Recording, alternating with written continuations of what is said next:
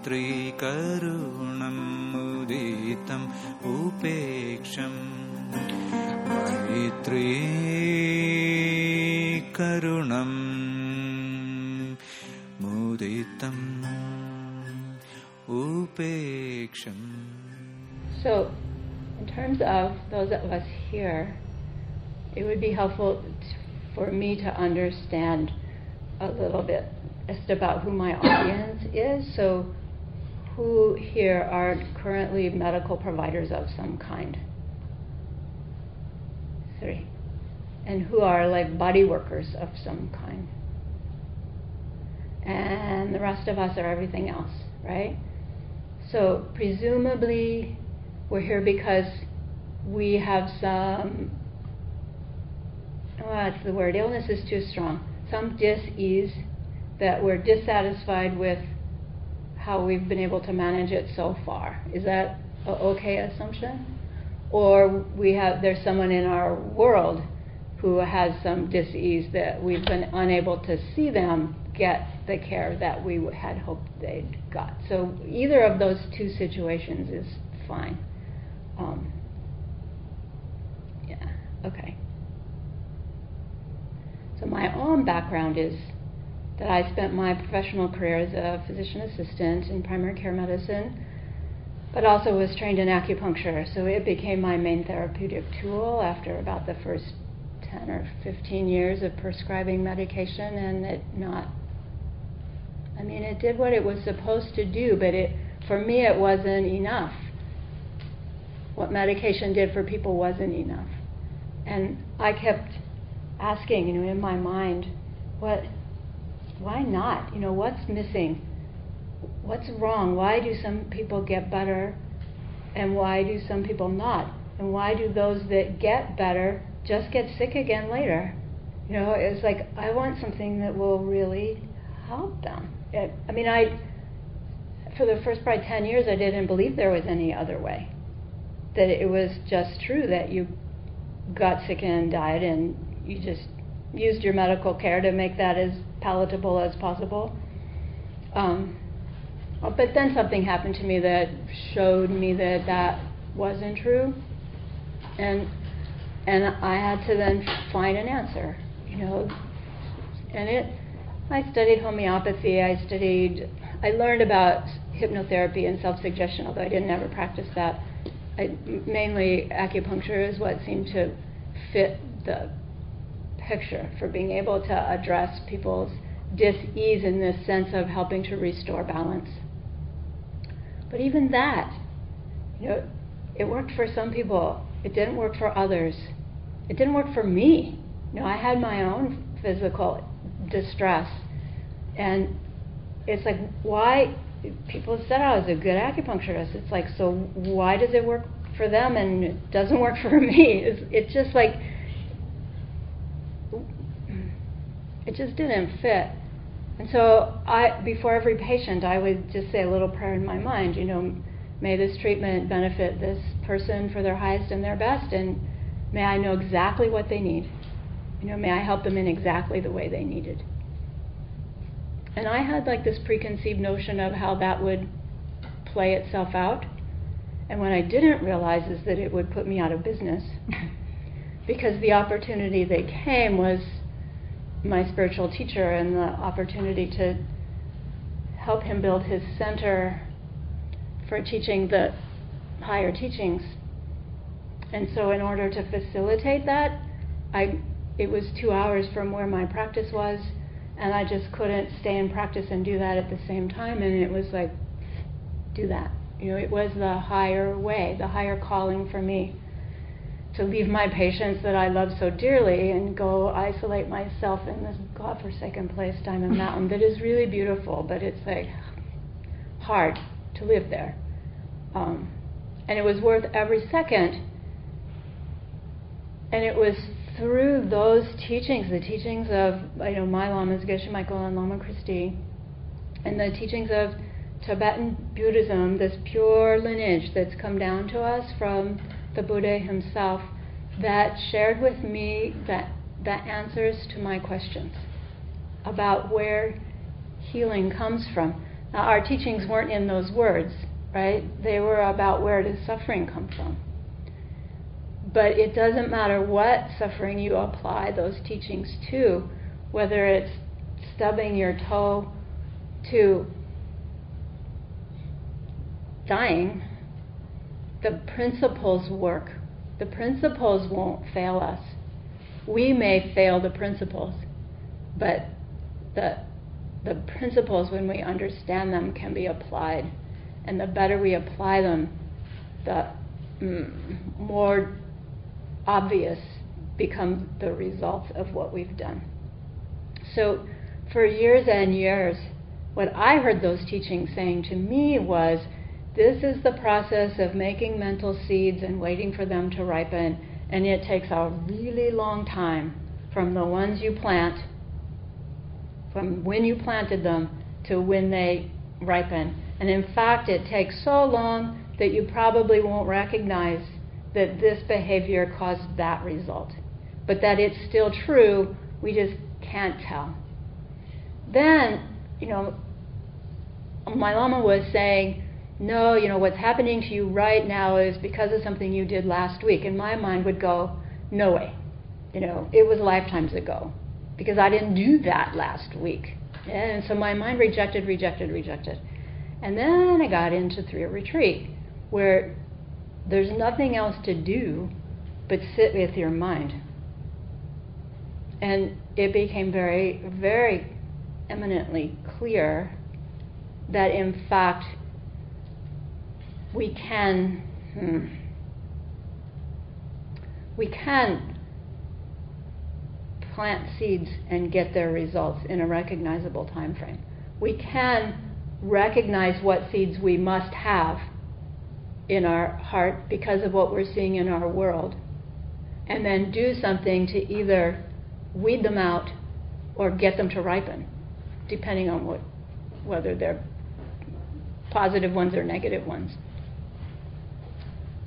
And and some things happened for me in retreat that I experienced that directly. It didn't happen until the end of retreat, right? But it was like this culmination in the last six months that just truly like split my belief system again. And uh, that's what I want to share. Is that process but turned specifically towards this thing, healing and health, and how to plant those seeds, and how to cultivate them, and how to get them to ripen in a recognizable time frame. Okay?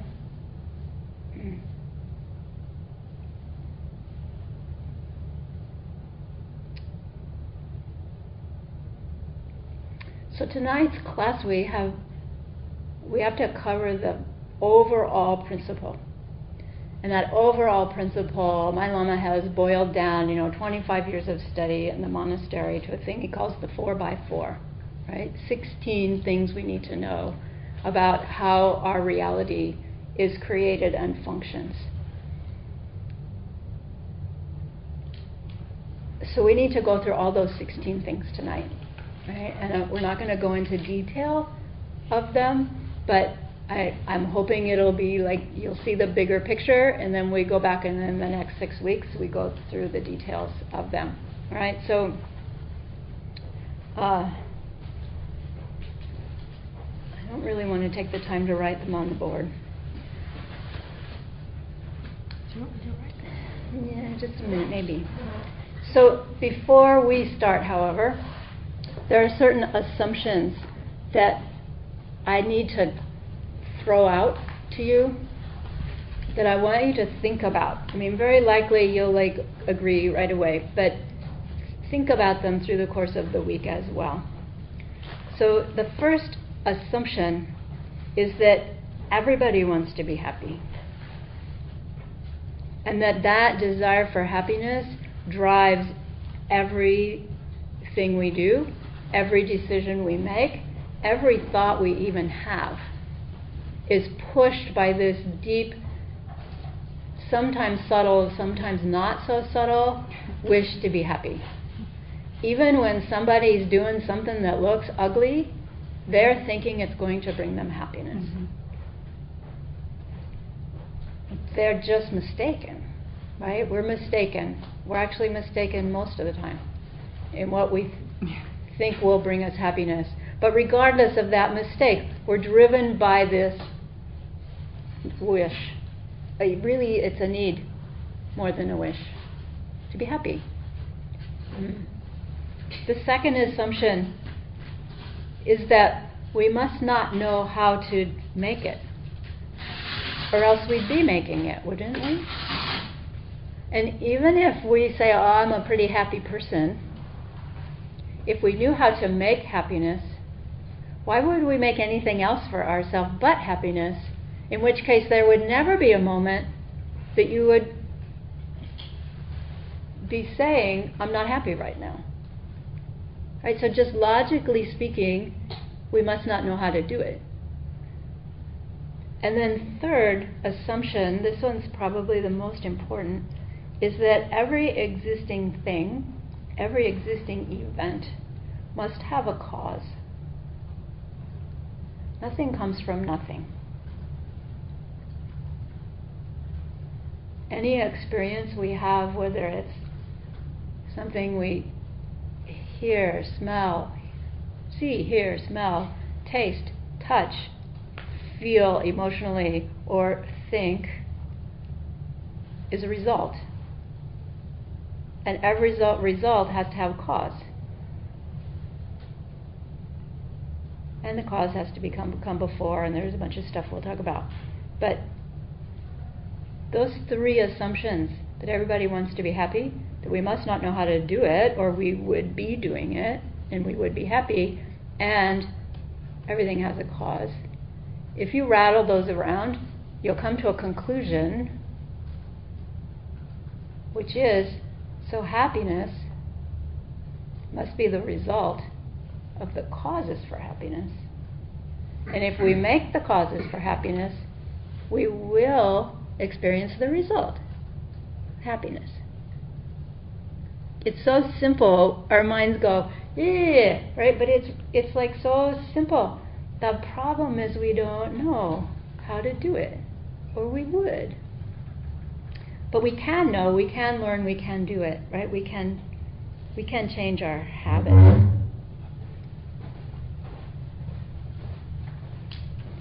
So if that's true for happiness,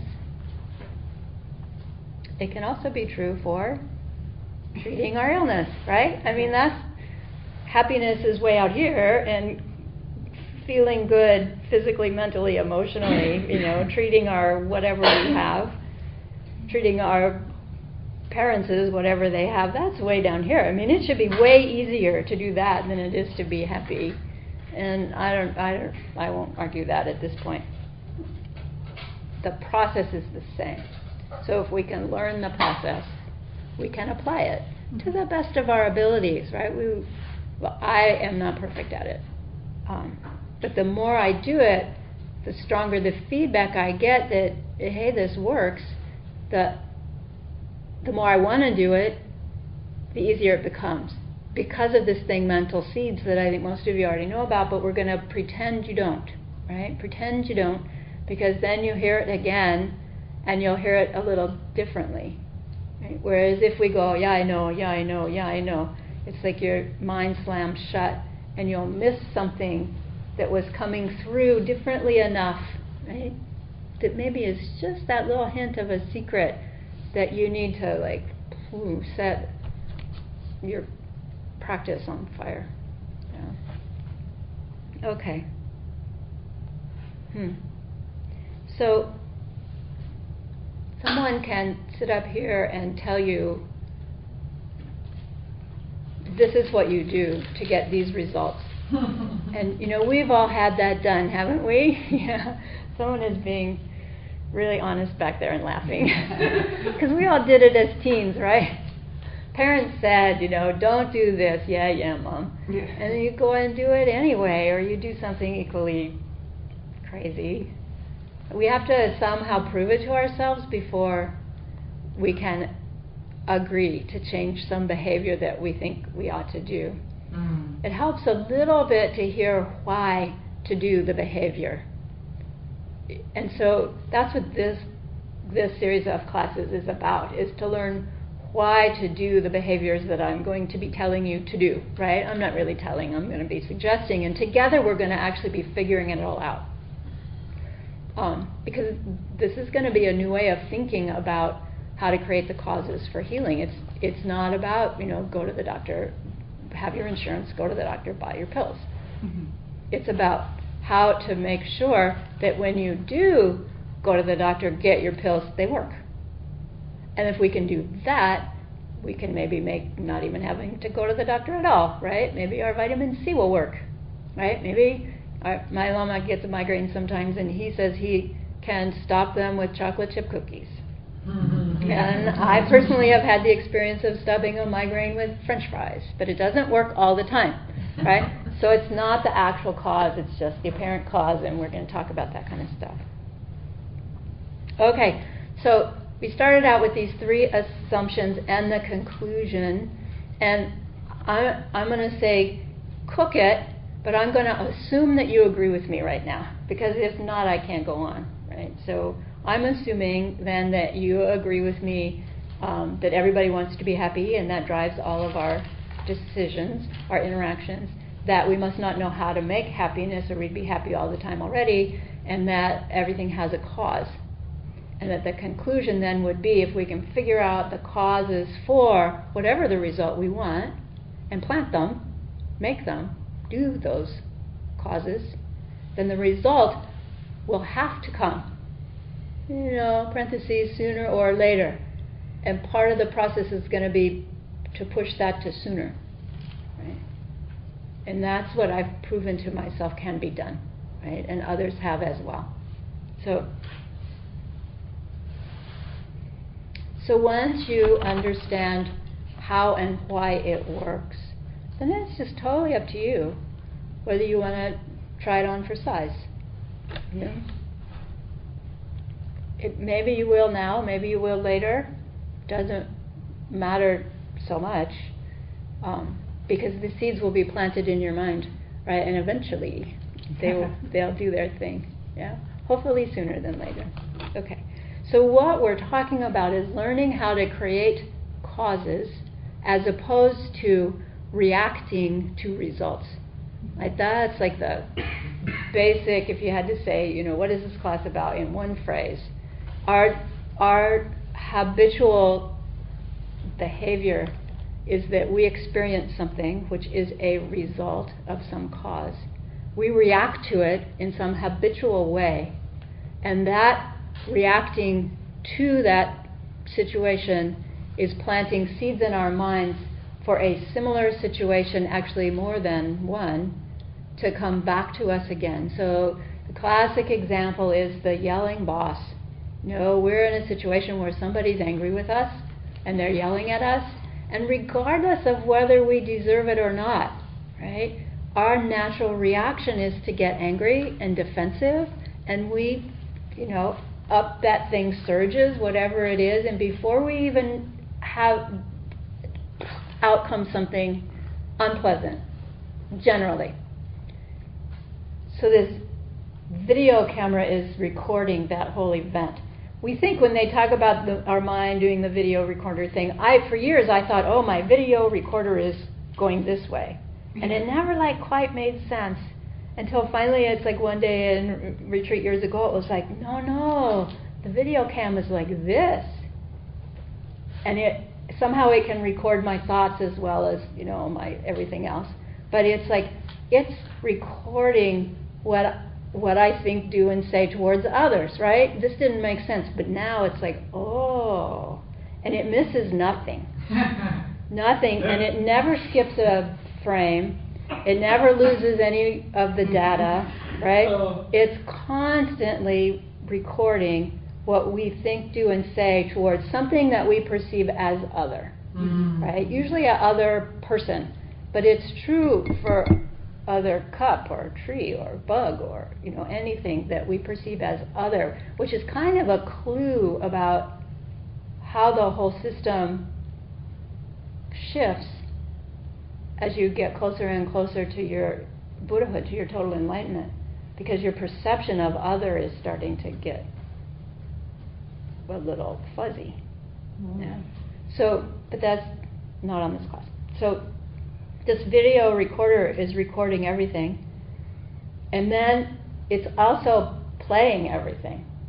Okay, so somehow it both records and plays at the same time. But what is re- being recorded drifts around in there for a while, and then it shows the picture. So the picture is this, me and my world, and the recorder is still recording. You following me? So, mm, most of us are in constant react mode because the picture is being shown to us.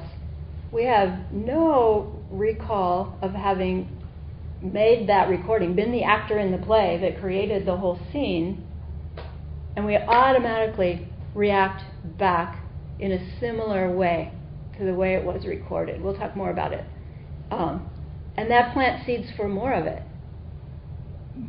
And then up comes another angry person, and up comes our anger, and that plant seeds for more of it. And we just go through this constant spiral of anger begetting anger, begetting anger, begetting anger. And it works the same way for kindness. It works the same way for uh, helpfulness, right? As we as we are having the experience of something being kind, we're thankful and grateful, and you know more likely to be kind to somebody else because someone's been kind to me, and that also cycles the cycle of more and more kindness. So it works both ways, and our tendency is to always look at the negative, and uh, we're going to try and be looking more and more at the positive because that's what we're trying to change in ourselves. Uh, so, hmm. So this habit of reacting to results is what we're wanting to recognize that we're doing, and then be able to make a shift in our perception to instead train ourselves in how to react to create. It's curious about those two words, they're the same letters, Huh. just rearranged. You know? It's like those are all like clues. It's not coincidental. So we're learning to create causes instead of reacting to results. From the kindness side, it may very well be the same thing you've already done, been doing. Only now your perception about why you're doing it and the result it's going to bring you is going to be different. Right? I mean, we're all, kind of people here. And we have mostly nice, happy lives, I would guess. But there's something unsatisfactory or you wouldn't be here. Yeah. So, hmm. So there must be some way that we're doing our kindnesses in a way that's just not quite powerful enough to be able to see that this this result has come from that cause. It's actually a little easier with the negative ones. Oh yeah, you know, that angry person I do, I get mad at my dog, you know. So it's no surprise that this person gets mad at me. Uh, okay. So this thing called the 4 by 4 is the explanation for uh, how and why we can change our behaviors in a conscious way to shift to create mode from react mode. Okay? Hmm. If we needed, wanted to boil the 4 by 4 down, then it would come down to we reap what we sow. And I would suspect that there's not an adult in the world that hasn't heard that axiom in some way, shape, or form. You know, whatever language, whatever cultural thing. You know, I I think that everybody hears that somewhere along the line. And I know that I did. You know, even as a little kid, and as a teen, you know, it's like okay, what good I do comes back to me. I didn't like investigate it or really try to work it out, but it's like it it didn't really seem to hold water to me. Because I thought I was a pretty nice person, and some rotten things happened to me. And it's like, I don't know that I trust this. You reap what you sow. I'm still going to basically be a nice person because that was my like overall personality type was to not upset people just because I was so shy and I didn't want to upset anybody. But it wasn't out of any kind of wisdom, and uh, it certainly wasn't out of a really deep understanding of we reap what we sow. Yeah. Mm.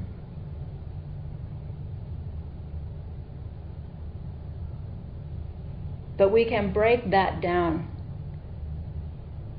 into these details of the 16, the 4x4, so that we can look to see whether or not we feel it's true. And, and if we do, then, then we can have the power to change our behavior based on that. Right? To, to tweak our behavior. Right? We're not going to be doing any great big habit changes necessarily. So, there are four things we need to know about this we reap what we sow. And then there are four ways that it reveals itself to us.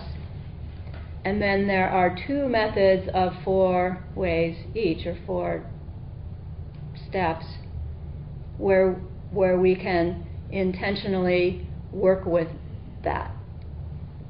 that. And that makes the 16. And it sounds like, you know, 16 by 16, whatever that factorial is, that's a lot of combinations, but it's it's really not complicated at all.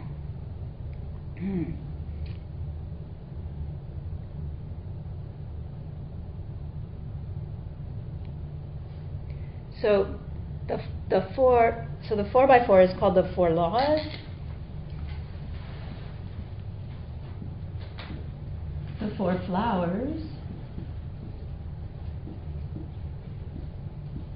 The four steps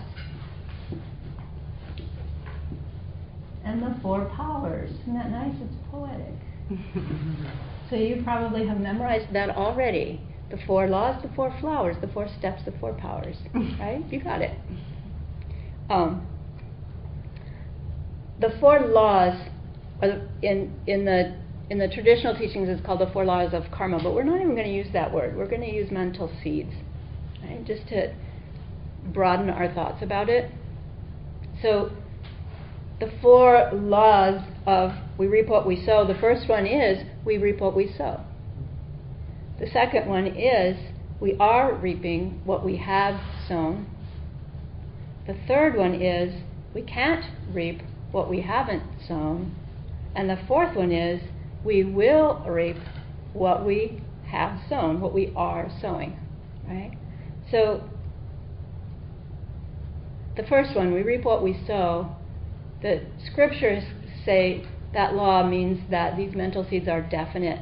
But by definite, what that means is that a, a seed planted in our mind that uh, appeared to bring some pleasantness to someone or was intended to bring some pleasantness to someone, that it influences our mind in such a way that when it ripens, it will ripen as a pleasant experience.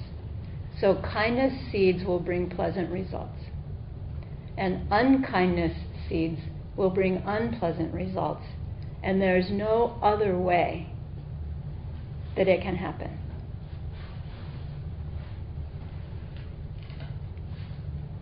So, the second one is it grows, seeds grow. Mm-hmm. We are reaping what we have sown. So, this video cam, there are beings who have been able to reach a state in deep meditation where they perceive directly this planting of seeds and ripening of seeds, and somebody counted them. You know, and they said there there's 65. 65 mental seeds per instant, not even per second. An instant is shorter than a second, and they have it defined, and I don't remember what it is, but um, the video cam is taking in 65 of these mental seeds per instant, recording them, and it's playing 65 per instant. And in between the time that these 65 per instant are imprinted and the time they come out, they're not just static. They're being influenced by all the others that go in. They're growing and they're multiplying. So when they come back out, they come back out as multiple similar events and bigger similar events. So we'll talk about it more specifically, but the seeds grow. These mental seeds grow. Negative ones grow into bigger unpleasantnesses. Positive ones, little positive ones grow into big positive ones, big pleasantnesses. And I think you can start to see where our power lies. Right? So the third one is uh, nothing comes from nothing. So we can't reap results from seeds we don't have. Duh. But we don't act like that, right? When something unpleasant happens to us, do we go, oh, I'm really sorry I did that to somebody? no, you know, we don't. We go, I don't deserve that. Right? I don't deserve the traffic jam. I didn't deserve not being able to find a parking spot. Right? I don't. I don't. It's just it's so ubiquitous we don't even notice it until you have a chance to look at your mind with no interference for a long time. Yeah. And then it's like, uh, so uh, nothing comes from nothing. And then finally, results don't just disappear. Seeds don't just disappear. So whatever we've put in there, kind or not so kind, are in there. And they're going to come out. And the longer they take to come out, the bigger they're going to be. E.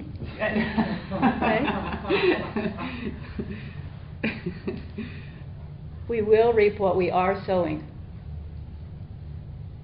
Hmm. There's a caveat, and that is that there's a method for once you recognize that you've got seeds that you don't want to ripen inside your whatever this thing is that's me, um, there's something that you can do to damage those seeds. You can get them to either ripen sooner so they're not so bad as they would have been if you let them in there all you know until they're natural whatever natural ripening or you could even damage them so strongly that they won't ripen at all you don't technically get rid of them completely until a certain level of your spiritual progress but at least they'll stop ripening right so um, that's a pretty potent thing to, to offer us that hope or that power, mm-hmm. right? To be able to weed those seeds out. We're not just cursed to suffer forever.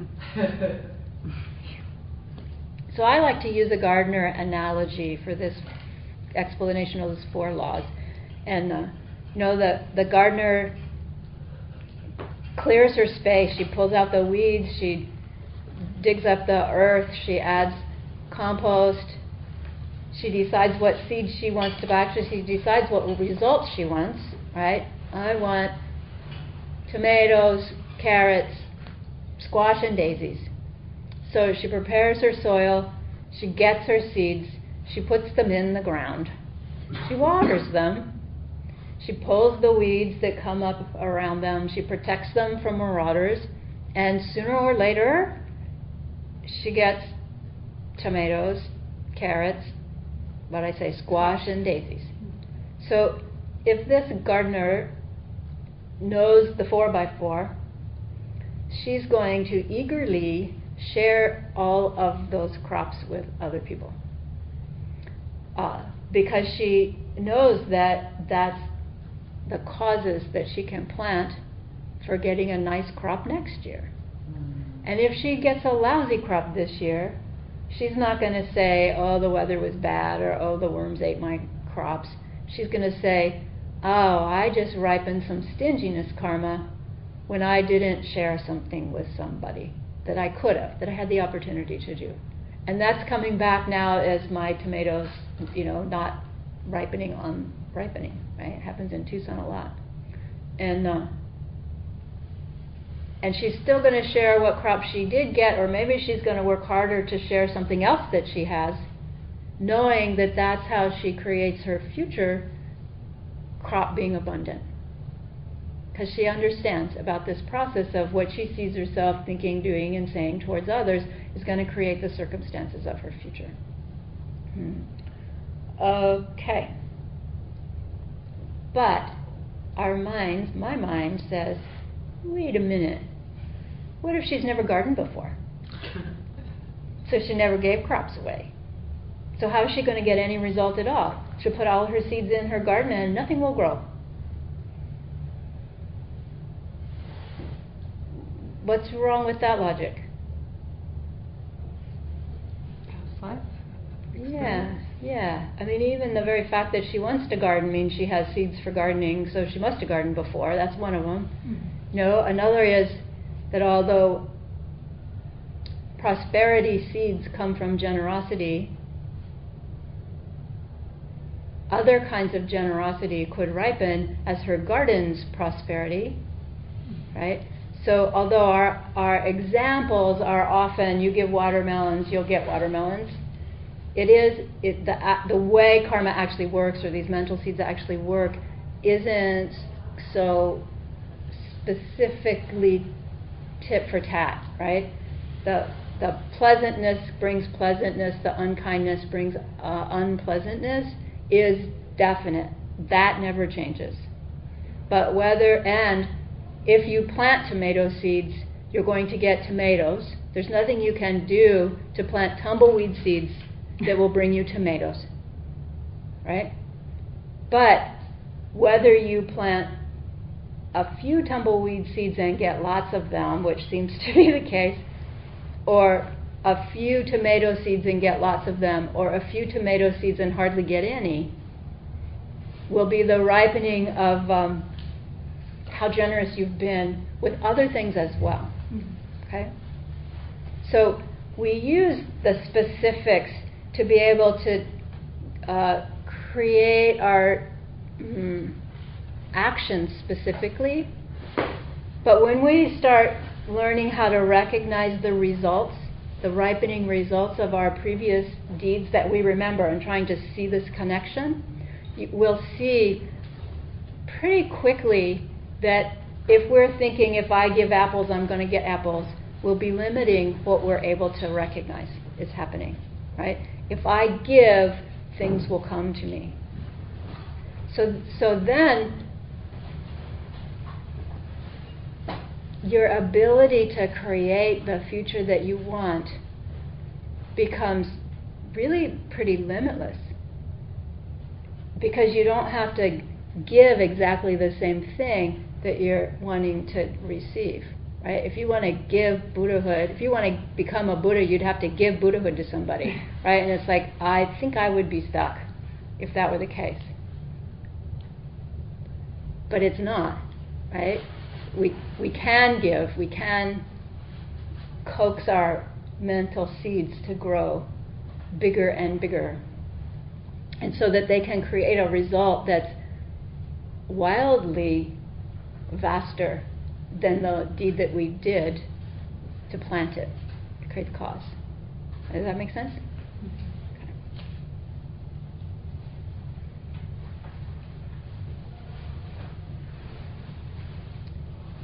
So our our mind though has it still thinks about our experience and it says okay you know say i buy this thing about mental seeds but still in my world i see cruel people who are healthy i see kind people who are very sick you know who suffer i see wealthy people that are stingy as heck and I see poor people that are so giving.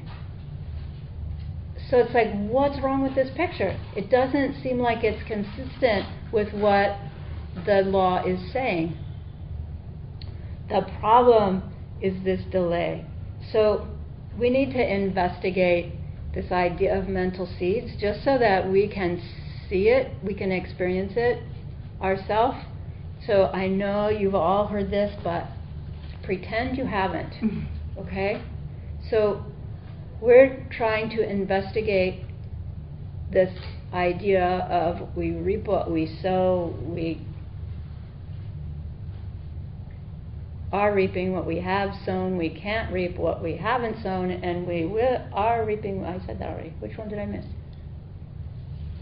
We, are We reaping- will reap what we we will will reap. reap what we are sowing. We can't reap. That's the second one. Help me. We are reaping what we have sown. We can't reap what we haven't sown, and we will reap what we are sowing.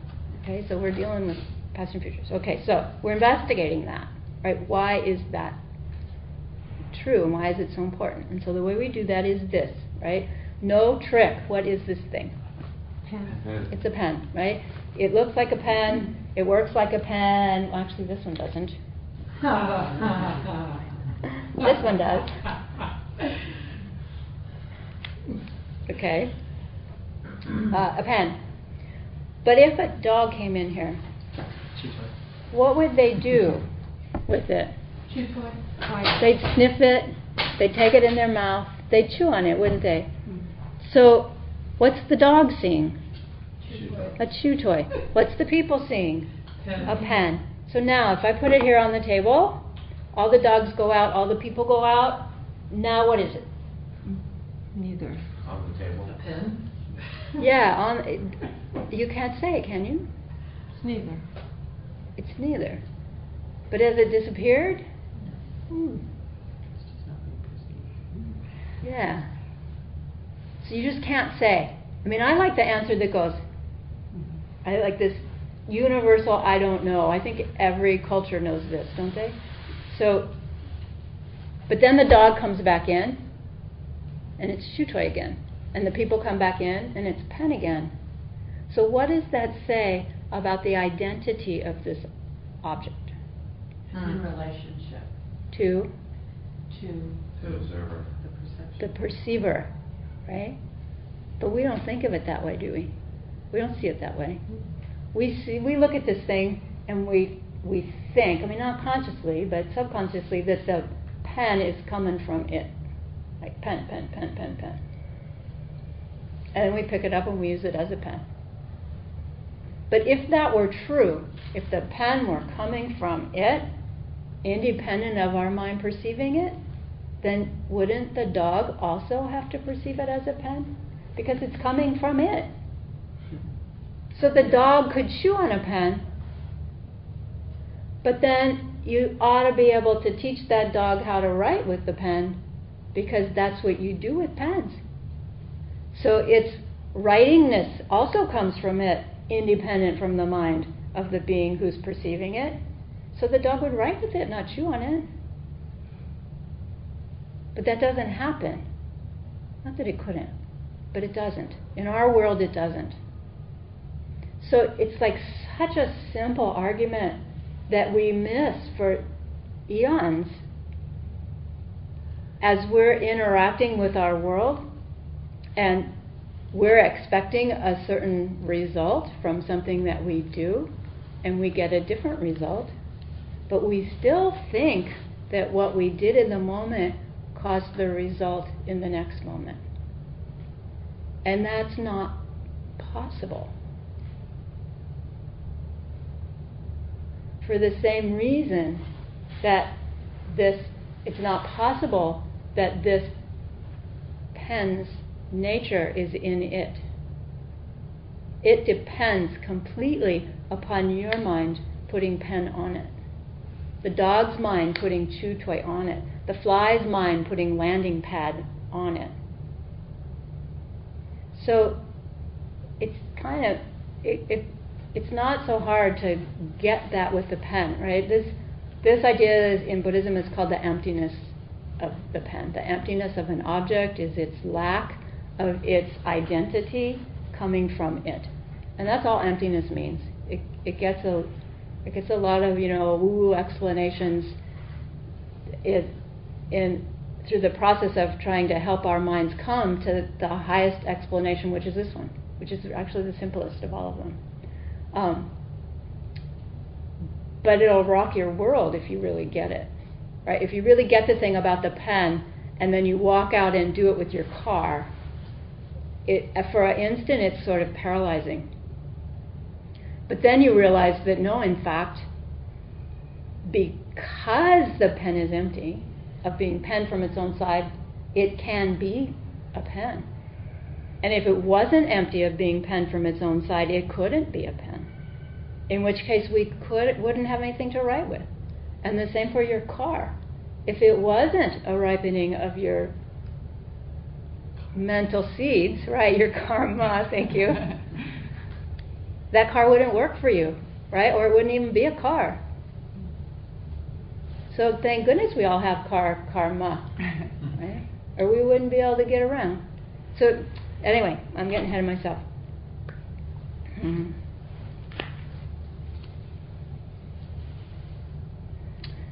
So why?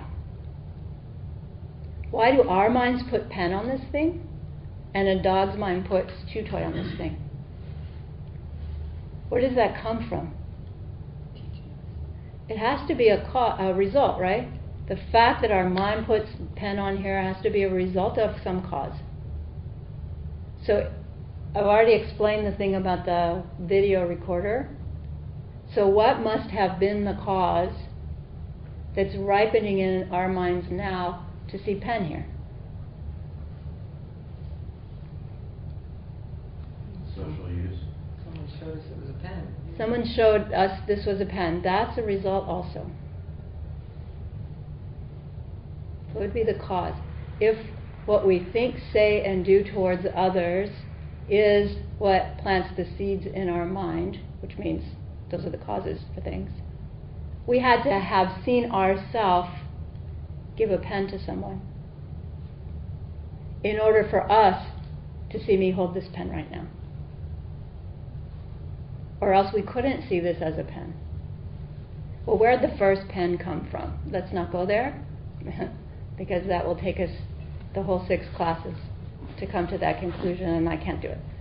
Um, it took me years and years and years. I struggled with this, so you know I couldn't get from the emptiness of the pen to the obviousness of the what I seeing myself give somebody a pen is why I have a pen to hold right now.